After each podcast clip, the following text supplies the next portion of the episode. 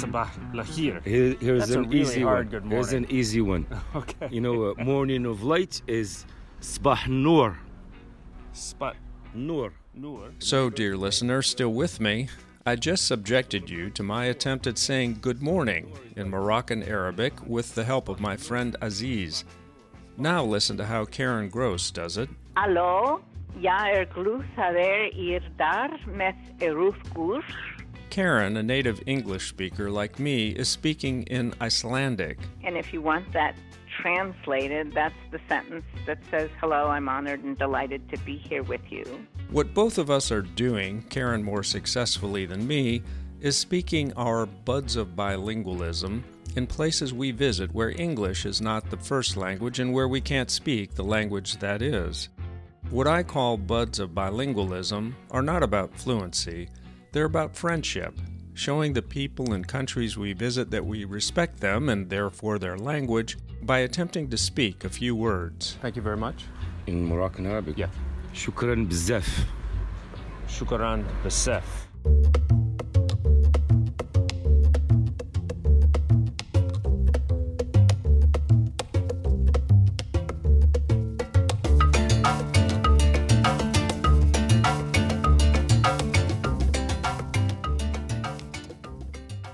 I'm Steve Leveen, and you're listening to America the Bilingual, a podcast and a project that supports bilingualism in America. All free men, wherever they may live, are citizens of Berlin. And therefore, as a free man, I take pride in the words, Ich bin ein Berliner. That was President John F. Kennedy speaking on June 26, 1963, to the people of West Berlin. He visited after Communist Russia literally split their city in two with a wall. With those four words in German, Ich bin ein Berliner. Kennedy delivered one of the most memorable buds of bilingualism in America's history. Kennedy did not speak German or any other language, so we practiced those four words beforehand and had a native German speaker write them out phonetically to make sure he got it right.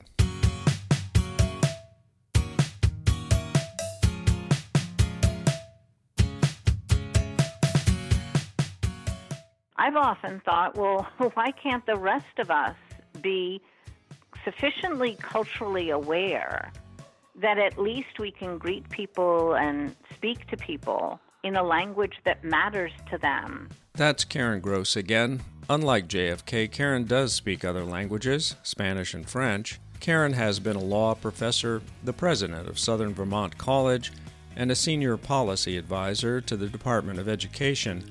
She started her own tradition of using buds of bilingualism whenever she spoke before a group. I would give the introduction to any academic speech that I gave in the language of the nation that I was visiting. And that tradition served me really well because it was a way of signaling to people that I was open to their culture, open to their language, open to their ideas That went along just fine when Karen was visiting most countries. until I was invited to speak in Iceland. Iceland is a very, very small nation with a total population of 350,000 people and an immensely difficult language. The U.S. Foreign Service Institute grades languages as to their difficulty for English speakers from 1 to 3, with 1 being the easiest. Icelandic is rated a 2, Arabic is rated a 3, which I think I may have already demonstrated with my attempts. Bishal. Bishal. How much? That's a good one, right? Bishal. Okay. Bishal. That could have been worse. I could have made you listen to the part where Aziz is trying to teach me how to say good afternoon. But let's get back to Karen, about to dive into Icelandic. She decided to call the Icelandic consulate in New York with the introduction she'd written and asked them, just as JFK had, if they could translate it phonetically into the language, how hard could that be? Her intro was just a paragraph. And they returned three pages of typed transliteration.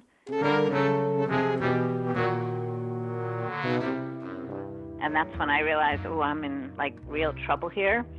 So I called them up and I said, okay, let's go for a couple of sentences so that at least they sound good enough that someone in Iceland would know that I had made a, a real effort to understand their language and to, to speak it. And I practiced. Oh, did I practice? I mean, day and night. Finally, it was time for Karen to deliver her speech. All the attendees put their earbuds in to hear the translated version of what Karen was going to say in English. I started to speak in Icelandic, and I could see the people like tapping on their earbuds, like, wait a second here. There seems to be something wrong. I must have like hit the wrong button here. I'm not getting this in the language I'm supposed to get it in. So after a minute, they kind of realized, oh, wait a second, she's actually speaking in Icelandic. It was the first time an American had come to their nation and made an effort to speak their language, and that they had understood everything that I was trying to say. At the end of that, everybody in the audience stood up and applauded.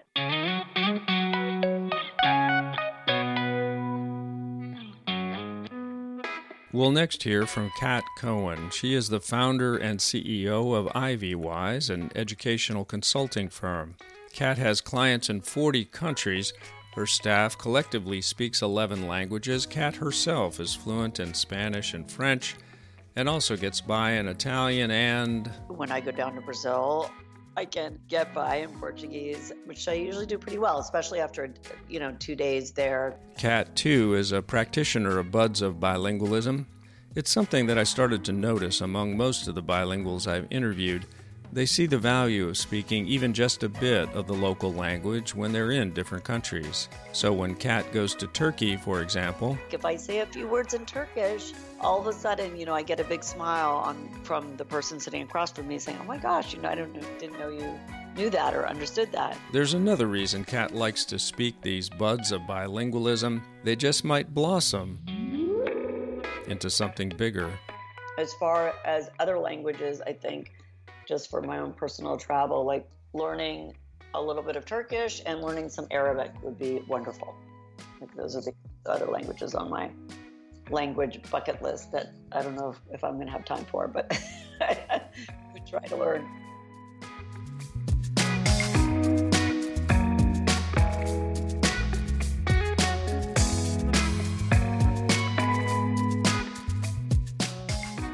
Having spent time in France and having fluency in the language, I know what it's like to be a foreigner who doesn't speak the language, and I know how important it is from the other side or how the perception changes when you try to make that step and adapt to the culture and at least as much as you can to the language. That's Doug Renfield Miller, a business executive who spent a high school year abroad in France, a program we covered in episode 14. Years later, his business took him to Japan. I picked up enough words in Japanese to be very polite whenever I went to call on clients. My favorite one, just because I've got a mnemonic for it, is God bless you. What you say when somebody sneezes. And that's Odaijini. And I just think of it as Odaijini. So Odaijini. Doug and an American competitor were often vying for the same business but they approached it differently. When you go into a Japanese client, the first thing they always do is they either serve tea or coffee. You don't have to drink it. It's just part of being a good host, welcoming. My competitor, whenever that would happen, he'd always say, Can you get me a Diet Coke? And that is wrong in so many ways. First of all, they probably don't have Diet Coke. Second, you don't ask for something. That's very rude. And third, it just showed him as, you know, completely alien and insensitive to the local culture. Doug was exhibiting what language teachers call cultural competency. We might also call it cultural empathy. It's being sensitive enough to another culture to appreciate when it's different from our own. When our Japanese partner would email me, he would never say, Hi, Doug, I'm writing you because I need blah, blah, blah. It would always be, Dear Doug, the sun is shining here in Tokyo, something, something. It would always start off with something about the weather or something, nothing to do with business, something to just kind of break the ice. And I got in the habit of whenever I wrote an email back, I'd always respond similarly. It's just being tuned into things like that. People in other cultures appreciate if you can at least meet them partway.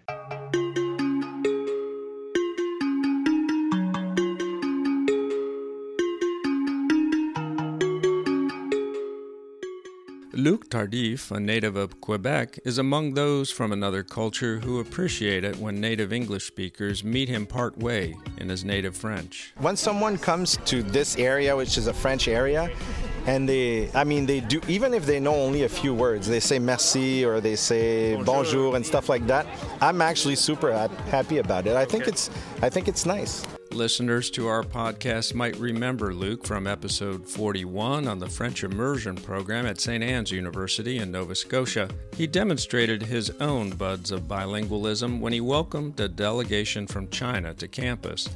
An interpreter was there to translate Luc's presentation into Mandarin, but first, Luc said a few words himself in Mandarin. Bonjour, ni, ni man hao.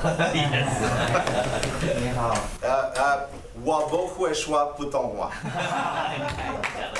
The little.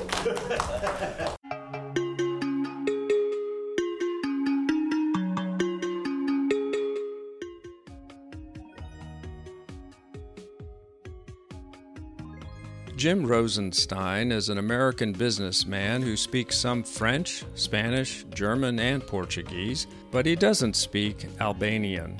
Even so, he found a way to use a bud of bilingualism on this side of the pond in New York City.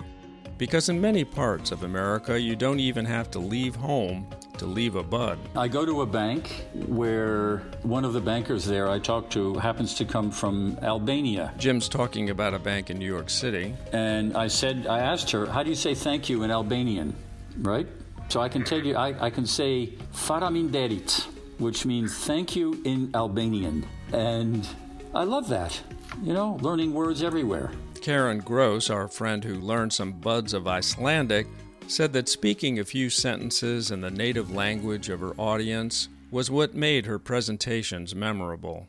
I've always thought it's probably the most important message I delivered, probably more important than the substance of what I spoke about speaking someone's language is a way of showing respect.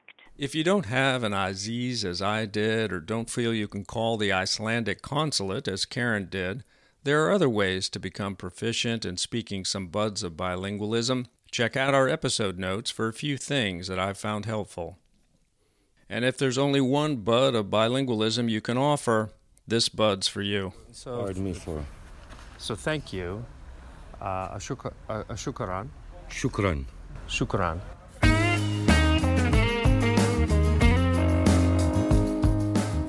The America the Bilingual podcast is part of the Lead with Languages campaign of ACTFL, the American Council on the Teaching of Foreign Languages. This episode was written by Mim Harrison, the editorial and brand director for the America the Bilingual Project, and edited by Fernando Hernandez, who also does our sound design and mixing. Carolyn Dowdy is our social media maven. Graphic arts are by Carlos Plaza Design Studio. And Becky Rankin is associate producer of the podcast. Special thanks to author Gabriel Wyner for reminding us of the Foreign Service Institute's levels of difficulty in his marvelous book, Fluent Forever. Support for the America the Bilingual Project comes from the Levenger Foundation. Music in this episode, Quasi Motion by Kevin MacLeod, was used with a Creative Commons Attributions license. Our thanks to Epidemic Sound for helping us make beautiful music together. If you like this episode, please leave us a comment on Facebook. We'd love to hear from you. For America the Bilingual, this is Steve Leveen.